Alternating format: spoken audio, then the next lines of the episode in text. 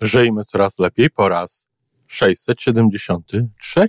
Dzień dobry w środę. Jest marzec i czytam fragmenty mojej książki y, Czas kobiet. Wiele osób dzięki tej książce zaczęło drogę do siebie. Będę wybierać fragmenty, nie czytam tego po kolei. Rozdziały są długie, w związku z czym też nie będę czytać ich całych. Chcę po prostu pokazać, co jest w tej książce, na tyle, żeby no, zachęcić do przeczytania jej czy posłuchania. Rozdział trzeci. Jaki jesteśmy?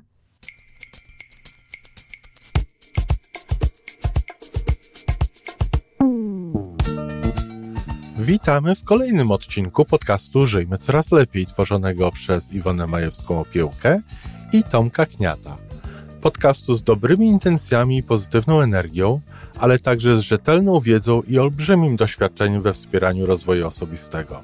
Chodzi nam o to, aby ludziom żyło się coraz lepiej, aby byli coraz bardziej spełnieni, radośni i szczęśliwi. A że sposobów na spełnione życie jest tyle, ile nas, więc każdy musi znaleźć ten swój. A teraz już zapraszam do wysłuchania kolejnego odcinka. Nic nie jest tak podniecające jak momenty, w których odkrywasz jakąś prawdę o sobie i wszechświecie, która dodaje do Twoich puzli jeszcze jeden kawałek. Susan Jeffers. To prawda. I tu jest o kobietach różnych. Kobietach po amerykańsku, kobietach wschodnich i tak dalej. I oczywiście jest rozdział o kobiecie polskiej i to chciałabym przeczytać. Kobieta po polsku. Nasza historia stawia nas w dogodniejszym miejscu niż kobiety wschodu, czy nawet kobiety amerykańskie. Sądzę, że Polska była wyjątkowo sprzyjającym miejscem dla rozwoju prawdziwej kobiecości. Nigdy nie byłyśmy ciemiężone, zniewalane czy przymusem wtłaczane w schematyczne myślenie. Różne okresy, choć generalnie niełatwe dla wszystkich rodaków, na pewno nie niszczyły naszego prawa do rozwoju i nie stawiały nas poniżej mężczyzn. Wprost przeciwnie. Kobieta polska zajmowała w społeczeństwie niemal zawsze wysoką pozycję. Za sprawą kobiety plemiona polskie przyjęły chrzest. Poddani i historia wielbili kolejne polskie królowe. Barbara Radziwiłłówna, królowa Bona, królowa Marysieńka to niemal symbole różnych aspektów kobiecej natury. Również sytuacja prawna kobiet polskich była lepsza niż kobiet z ościennych państw. Jeszcze w XIX wieku niemiecka kobieta nie miała prawa kierować losem swoich dzieci. Nie mogła zarządzać swoim majątkiem, nawet tym, który stanowił jej posag. Wszystkie umowy, które zawierała, musiały być aprobowane przez męża. Mąż naturalnie miał prawo fizycznie karać nieposłuszną żonę. Prawo kościoła anglikańskiego pozwalało mężczyźnie chłostać swoją żonę. Prawo cywilne zaś nieposłuszeństwo żony zalecało karać gwałtownym zbiciem biczem lub kijem, zabraniało jednak stosować pręty żelazne. Kobieta w Anglii traktowana była jak osoba nieletnia, podobnie we Francji, Belgii i Szwajcarii. W Polsce kobieta właściwie zawsze miała decydujący wpływ na zarządzanie swoim posażnym majątkiem a po śmierci męża zarządzała również jego dobrami. Jej pozycja prawna była nieco niższa, jednak już statuty Kaźmierza Wielkiego nie tylko pozwalały kobietom na zawieranie wszelkich umów i zobowiązań, ale nawet mogły w swoim imieniu wysyłać pełnomocnika. W Polsce właściwie nigdy nie przyjęto całkowicie sprzyjającego patriarchatowi systemu feudalnego. Ponadto rola kobiety w rodzinie silniejsza niż w ościennych państwach, również łagodziła patrocentryzm rodzinny. Więcej, polscy ojcowie mieli zwykle bliższy kontakt emocjonalny ze swoimi dziećmi i szczerzej to wyrażali. Jednakże ekspresyjnym przywódcą rodziny była kobieta. Stanowisko żony i matki było w całym znaczeniu tego słowa dostojne. Wpływ kobiety wielki, często nawet przemożny. Żaden naród nie miał tylu krewkich kobiet. Pisze Łoziński i podaje szereg przykładów pań, które świetnie radziły sobie w życiu, wygrywając z mężczyznami spory, sądy i lokalne wojny. Kobiety także przyczyniały się w znacznym stopniu do rozwoju kultury polskiej. Nigdzie chyba nie było tylu utalentowanych pisarek, poetek, dziennikarek. Także w utworach pisanych przez mężczyzn kobieta zajmowała szczególną pozycję. Zwykle głębiej analizowano jej postawę i zachowanie, niż robili to pisarze innych narodowości. Dzieje naszej ojczyzny świadczą, że polskie kobiety odegrały ważną rolę w rozwoju naszej kultury, polityki itd. Polki budowały miłość do ojczyzny. Francuski lubowały się w salonach artystycznych. Niemki mistycznych, Rosjanki centralnym problemem salonu uczyniły życie rodzinne, same starając się występować w roli jego kapłanek. Natomiast salony Polek nastawione były na budzenie poczucia dumy narodowej, umiłowania tradycji polskich itd. Tak e, te cytaty pochodzą z książek Kazimierza Pospiszczyla Psychologia kobiety z 1987 roku i e, Władysława Łazińskiego Życie polskie w dawnych wiekach, wydawnictwo literackie, e, rok 69. Taka była potrzeba czasu. Zatem kobieta właściwie odegrała swoją rolę, ale tak naprawdę nie ma się czym zachwycać. Kiedy miłością jest ojczyzna, zwłaszcza ojczyzna walcząca lub ciemiężona, jednostka schodzi na dalszy plan. Miłość dla siebie nie ma prawa bytu. W ten sposób rosły pokolenia ludzi pozbawionych poczucia własnej wartości oraz pokolenia kobiet nie czujących swojej wartości inaczej niż jako matka Polka. Zofia Jabłonowska w 1975 roku pisze Polska z warstw oświeconych zawodowo niepracująca, a towarzysko uprzywilejowana, z dużo większą swobodą niż mężczyzna, demonstruje swój patriotyzm. Z natury swej uczuciowa żywiej reaguje na romantyczne i mistyczne hasła, egzaltuje się patriotyczną poezją, wpaja nienawiść do zaborców młodemu pokoleniu, oddziałując w tym duchu na braci, mężów i synów. Cóż, Znowu szlachetne to i na pewno świadczące o kobiecej sile. Czy jednak jest to wzór, który dzisiaj także wart jest powielania? Myślę, że dziś ważne jest, by kobieta, tak jak wpajała kiedyś nienawiść, teraz potrafiła wpajać miłość. Z naszą historią niełatwo jest nam tego dokonać. Istnieje również inny efekt uboczny kobiecej siły i roli w kształtowaniu patriotyzmu polskiego niedostateczny rozwój patriotyzmu męskiego, racjonalnego, nastawionego na budowanie i cierpliwe realizowanie konkretnych celów. Być może to jest przyczyną naszej niedojrzałości w zakresie tworzenia kultury pokoju, nastawionej na codzienne, systematyczne wytwarzanie dobrobytu i ustalenie prawnych podstaw jego istnienia, na połączenie się wokół wspólnego tak, jak łączyliśmy się wokół nie. Żyliśmy uczuciem, poezją, ekspresją. Większości z nas bliższy jest romantyzm niż pozytywizm. Gdyby Polak umiał systematycznie robić to, co robi spontanicznie, wzdycha w swoim wierszu Hemar. Jest to cenny dar, niewątpliwie. Przewagą naszego społeczeństwa w stosunku do społeczeństw zachodnich jest też owo duże poczucie współzależności i łączności narodowej oraz wszechobecny romantyzm.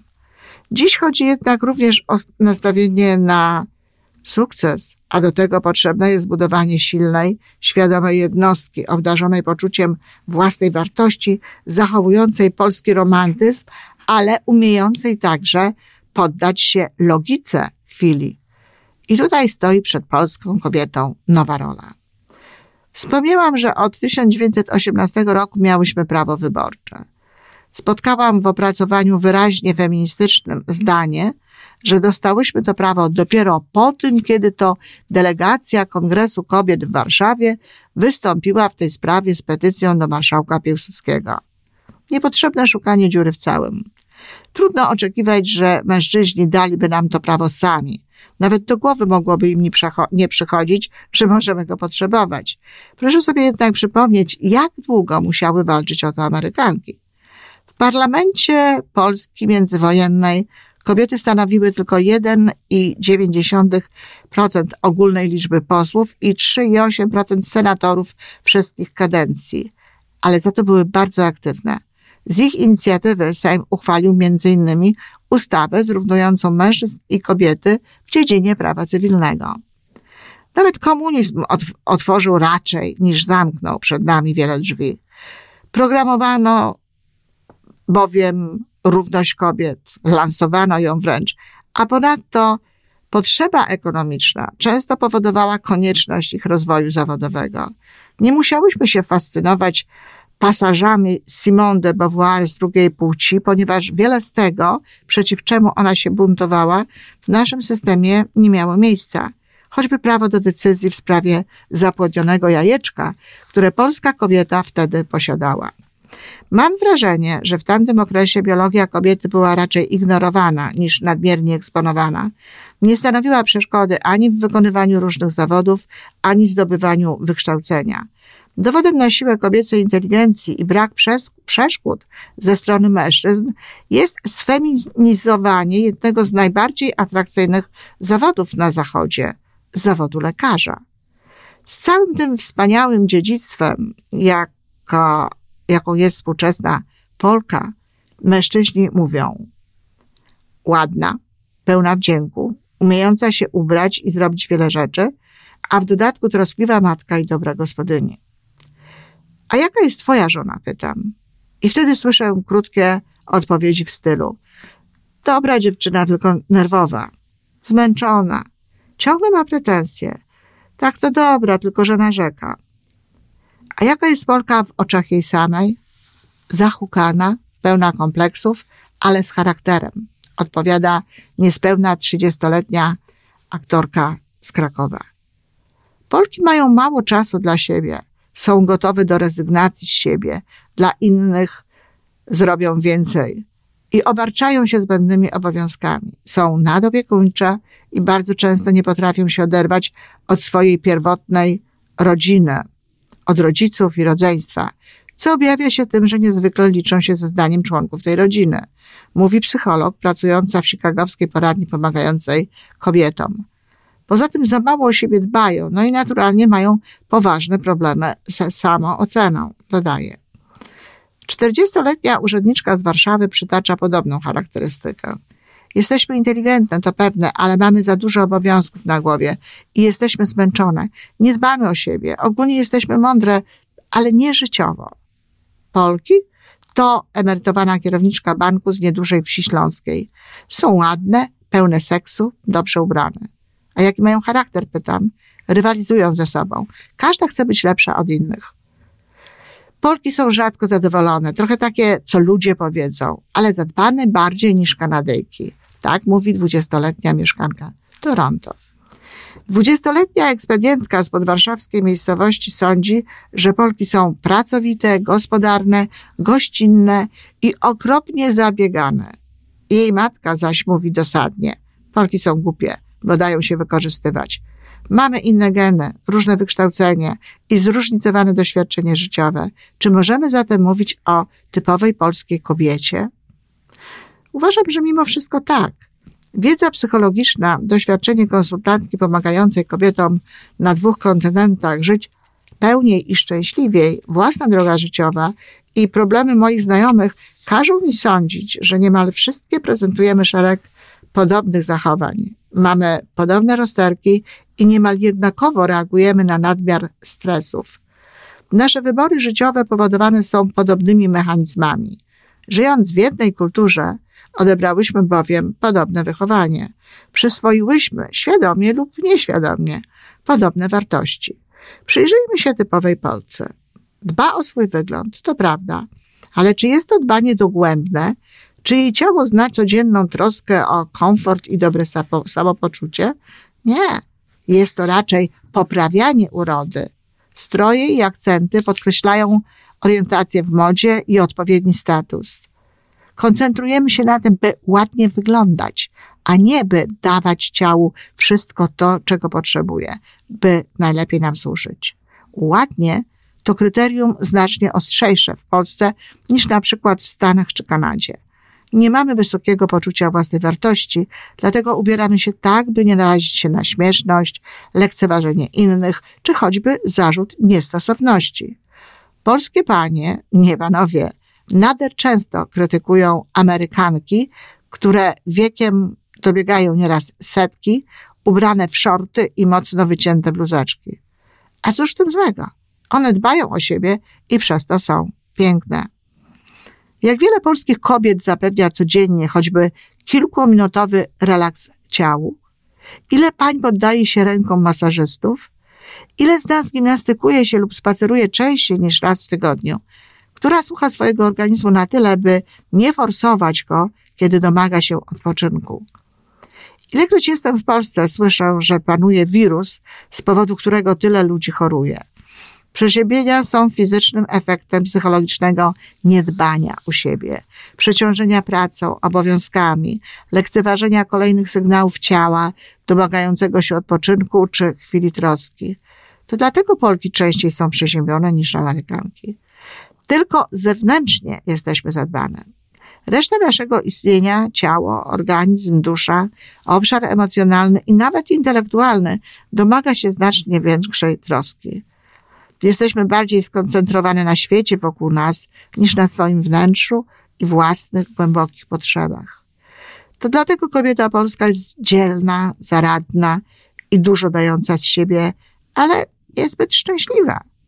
Przeciętnie jesteśmy lepiej zorganizowane niż nasze amerykańskie koleżanki, czujemy się jednak odpowiedzialne za zbyt wiele rzeczy i mamy poważne problemy z przekazywaniem tej odpowiedzialności innym, szczególnie naszym życiowym partnerom i dzieciom.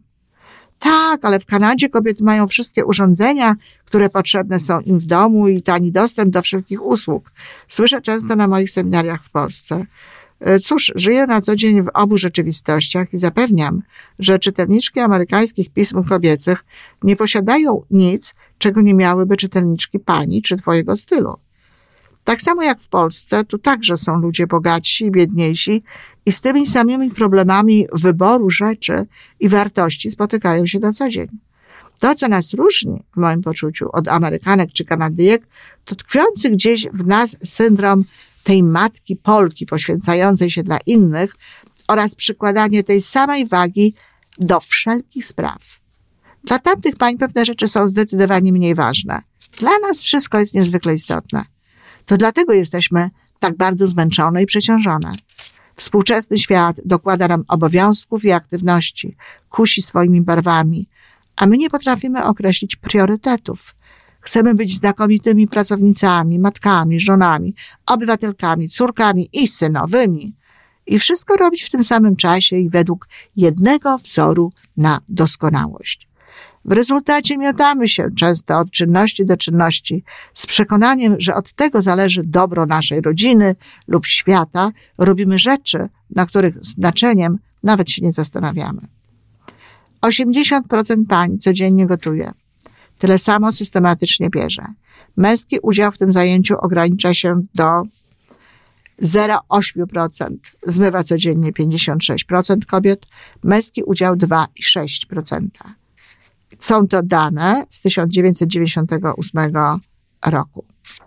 Gdybyśmy przy tym robiły to na poziomie, na jaki pozwala nam czas i inne obowiązki, nie byłybyśmy tak bardzo zmęczone. Nie, my musimy robić to perfekcyjnie. Najlepiej i nierzadko jesteśmy przekonane, że nikt nie zrobi tego lepiej niż my. Kobiety polskie bronią się często przed pomocą mężów czy płatną pomocą z zewnątrz, twierdząc, że nie będzie to zrobione tak jak trzeba.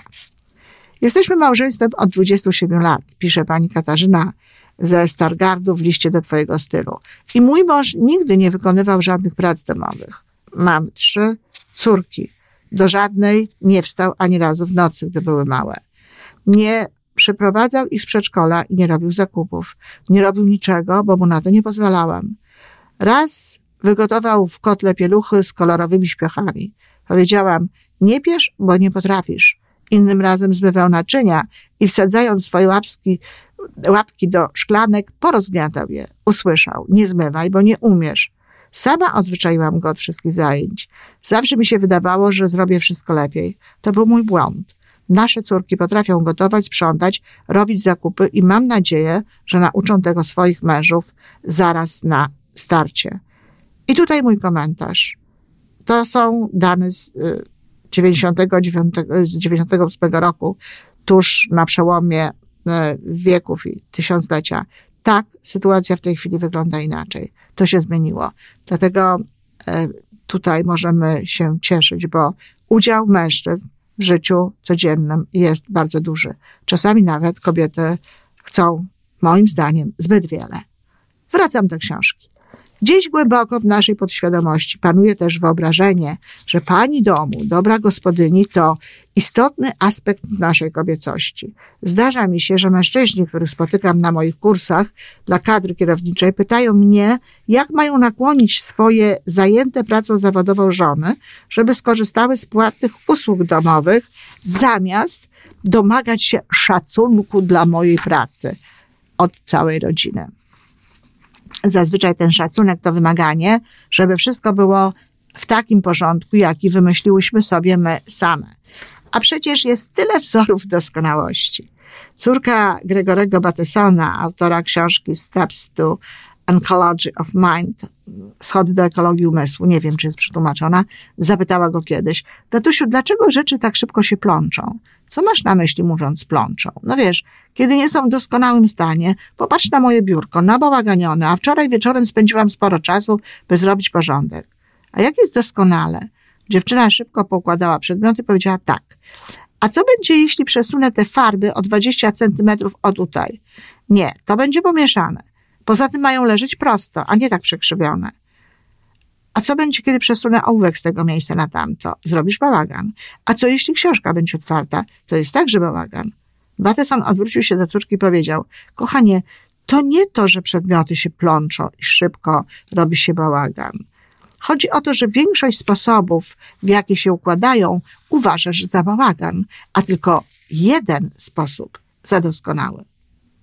Ależ wspaniała lekcja.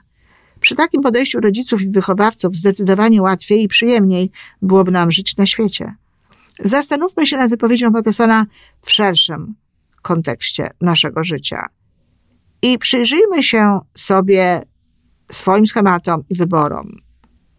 Czyż nie jest tak, że trzymamy się jednego schematu doskonałości, a wszystko, co od niego odbiega, uznajemy za własne porażki?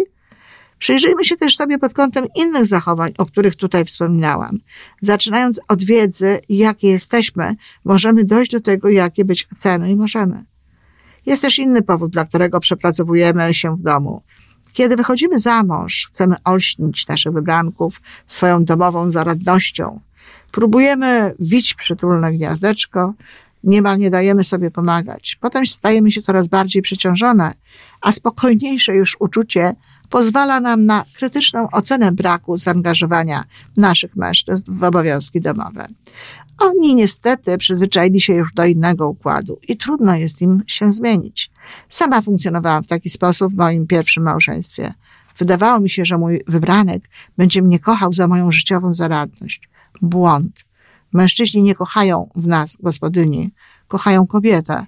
I choć czasami nie potrafią tego wyartykułować, to jest to tak naprawdę to, czego od nas oczekują. Tworzenie atmosfery w domu to psychiczne czuwanie nad tym, co się w nim dzieje. To emanowanie własną osobowością na wszystko dookoła, a nie uprzykrzające życiowe życie innym bieganie wokół drobiazgów. Kolejny problem polega na tym, że kiedy nasi małżonkowie próbują nam pomóc, nie wyrażamy zachwytu, nie chwalimy ich. Jednym słowem, nie doceniamy tego, co robią. Zdarza mi się słyszeć od kobiet zdania, a dlaczego mam go chwalić? To chyba normalne, że mi pomaga. Jeśli ja mogę coś robić, to on też. Powoduje to, że panowie się szybko zniechęcają lub w ogóle nie wytworzymy w nich motywacji do tego, by coś zrobić. Ponadto to wcale nie jest takie normalne. Jest to nowa forma, którą dopiero tworzy rzeczywistość z jej nowymi potrzebami. Mój mąż zmywał, prasował, prał, słowem robił rzeczy, o których mój ojciec i dziadek mówili, że to babska robota. Tego nauczyła go mama. Niestety z czasem miał coraz mniej zapału. Byłam znużona obowiązkami domowymi, a mąż niezadowolony, bo zniknął mój promienny uśmiech. I co się stało? Zabrakło słów uznania z mojej strony. Kiedy powiedziałam mężowi, jak bardzo cenię jego pomoc, znów zaczął brać udział w pracach domowych. Ja go chwalę, a on jest dumny. To inny list czytelniczki. Swojego stylu. W wyniku opisywanego tutaj postępowania często brakuje nam czasu na to, co jest dla nas naprawdę ważne, na troskę o siebie, swoje uczucia, fascynację, o rozwój. Powoduje to, że czujemy niedosyt, mniejszą lub większą pustkę. czasem rozgoryczenie. Kobieta po polsku to zwykle kobieta mająca osiągnięcia, sukcesy i nawet satysfakcję zawodową, ale ciągle niespełniona. To te niespełnione kobiety krzyczą potem, skarżą się, narzekają i są w cudzysłowie zdenerwowane. W ten sposób dają upust frustracji, która przybiera postać goryczy lub agresji. Jeśli tego nie robią, zamykają się w sobie, hodują wrzody lub sącząc żółć w złośliwych uwagach pod adresem świata, szczególnie mężczyzn lub kobiet, które postępują zupełnie inaczej. Żyją. Jak pisze profesor Marody, polskie kobiety mają tendencję do podporządkowywania swych indywidualnych potrzeb celom rodziny, przy czym realizację tych ostatnich usiłują osiągnąć sposobami prywatnymi, raczej poprzez omijanie instytucji społecznych niż próbę ich przekształcenia. Wszystko jest w porządku, kiedy to świadomy wybór, a jego realizacja daje pełne zadowolenie. Nie jest jednak dobrze, gdy taka rezygnacja niesie za sobą żal i gorycz. Myślę, że często jednak wybieramy tę drogę tylko dlatego, że tkwi w nas mocno paradygmat matki Polki, kobiety spełniającej się przede wszystkim poprzez rolę rodzinną. Chociaż 70% Polek sądzi, że z powodzeniem mogłoby pełnić odpowiedzialne funkcje w państwie, tylko 23% uważa, że jest w stanie wygrać z mężczyznami wyścig o intratne posady. Znowu sporo tutaj wiary w niemożność pogodzenia funkcji rodzinnych z domowymi. Kobiety zajmują tylko 36% stanowisk kierowniczych. Im wyższa pozycja, tym niższy odsetek kobiet wśród kadry kierowniczej. To są znowu badania y, profesor y, Miry Marody. Y, dlaczego nie została feministką? Tytuł tego materiały na pierwszy ogólnopolski kongres kobiet, czyli też przed rokiem 2000 jeszcze. Bardzo możliwe, że te procenty wyglądają w tej chwili inaczej. Osobiście sądzę, by Osobiście nie sądzę, by była to sprawa męskiej dominacji, czy niedopuszczanie nas do wysokich rangą funkcji. Moim zdaniem to raczej nasze opory psychiczne powodują taki efekt. Po prostu nie sięgamy po tę karierę, gdyż nie czujemy się zdolne do opanowania wszystkich pól zainteresowania w naszym życiu. Na szczęście ta sytuacja ulega już zmianie. Kobiety, które znalazły przyjemność w robieniu kariery zawodowej, coraz częściej potrafią część swoich pieniędzy przeznaczać na pomoc domową, a te, których jeszcze na to nie stać, mają coraz mniejsze opory przed włączaniem w domowe obowiązki swoich partnerów. Coraz częściej widuje się nawet sytuacje, w których matki przebywające na urlopach macierzyńskich wspomagane są w domowych obowiązkach przez swoich mężów. Kobiety zaczynają też dbać o siebie w sposób znacznie głębszy, nie na zewnątrz, ale od środka. Coraz więcej z nich świadomie przechodzi do swojego rozwoju, planuje karierę i życie rodzinne tak, by nie zaniedbywać swoich kobiecych potrzeb. Lubię polskie kobiety. Myślę, że mamy wiele atutów dzięki naszej historii i mentalności narodowej. Jeśli uda nam się obronić przed zakusami biznesu i wojującego feminizmu, nie ulegniemy dominującemu tam męskiemu sposobowi bycia, jeśli nie zatracimy swojej odrębności i kobiecego wdzięku, a pracując nad sobą będziemy uczyły się miłości dla siebie i świata, staniemy się jeszcze wspanialsze. To nie mężczyźni powstrzymują nas przed pełnią życia, to my same nie czujemy w pełni swojej wielkości. Tyle tego w czasach, kiedy y, w zasadzie dużo mówi się o feminizmie, dużo jest y, takich walk na ten temat. Y, no, osobę, która mówi o wojującym feminizmie z, z niewielką przyjemnością, jeśli w ogóle, czasami się krytykuje, ale cóż, nic na to nie poradzę. Uważam, że feminizm tak, ale nie wojujący, nie ordynarny, nie wulgarny, nie w męskim stylu. Y, tym, jak widać na świecie, można to obserwować, no nie bardzo się dochodzi do tego, na czym nam zależy.